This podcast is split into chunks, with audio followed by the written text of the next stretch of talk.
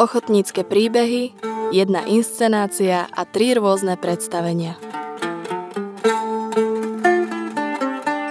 Divadelníci z Partizánskeho hráli hráčov na Iráskovom Hronove v jeden deň niekoľkokrát, no každý raz inak.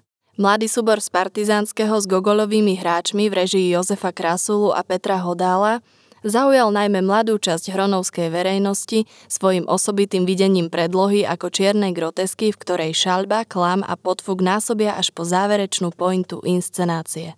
Škoda, že súboru neprijalo šťastie, pokiaľ ide o technickú realizáciu vystúpenia, napísal teatrológ Vladimír Števko v javisku.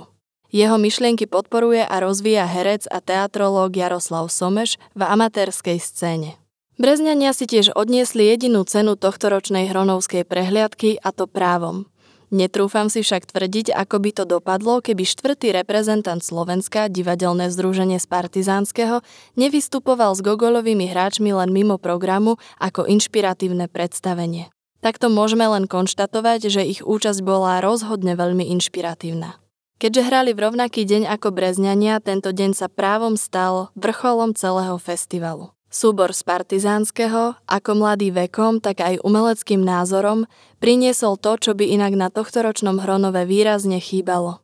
Razantne uchopil klasickú ruskú aktovku a rozohral ju ohňostrojom nápadov.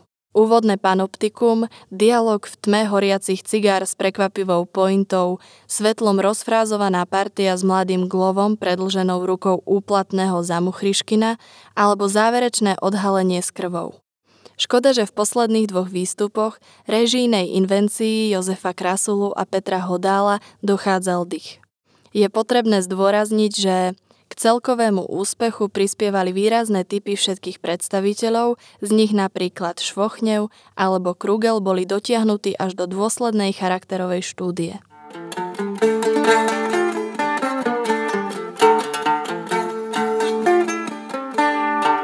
Počúvate podcast Národného osvetového centra Ochotnícke príbehy, ktorý sprevádza výstavu Divadlo väčších možností.